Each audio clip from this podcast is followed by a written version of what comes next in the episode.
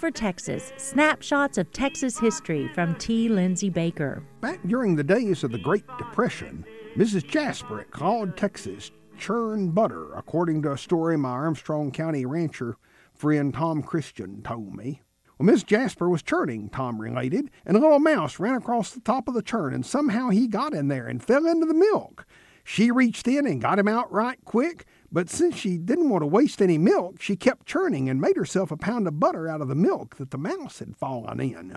In the nineteen thirties, everybody came in from the farms on Saturday and sold their butter and eggs at the store.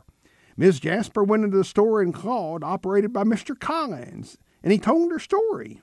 "Since I know he was in there," Miss Jasper said, "I'd rather not eat that butter myself, but would you be willing to take this pound of butter and let me trade it for one that someone else brought in? If they don't know that the mouse has been in there, it won't hurt anything." Well, he didn't want to lose Missus Jasper's trade, so he asked her to come back when she finished her shopping. He took Miss Jasper's pound of butter back into the store, remolded the butter in his own mold, and wrapped it neatly in paper the same way as all the other butter. After she'd made her rounds, Miss Jasper came back in the store to pick up the butter Mister Collins had prepared for her in the supposed trade. Only he knew the pound of butter he handed across the counter at Missus Jasper was the same one she'd brought in. Grocer Collins came to the same conclusion. If the buyer doesn't know anything about it, well, then it doesn't hurt anything.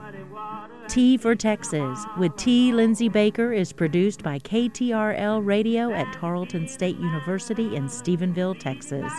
More information at t for texas dot org.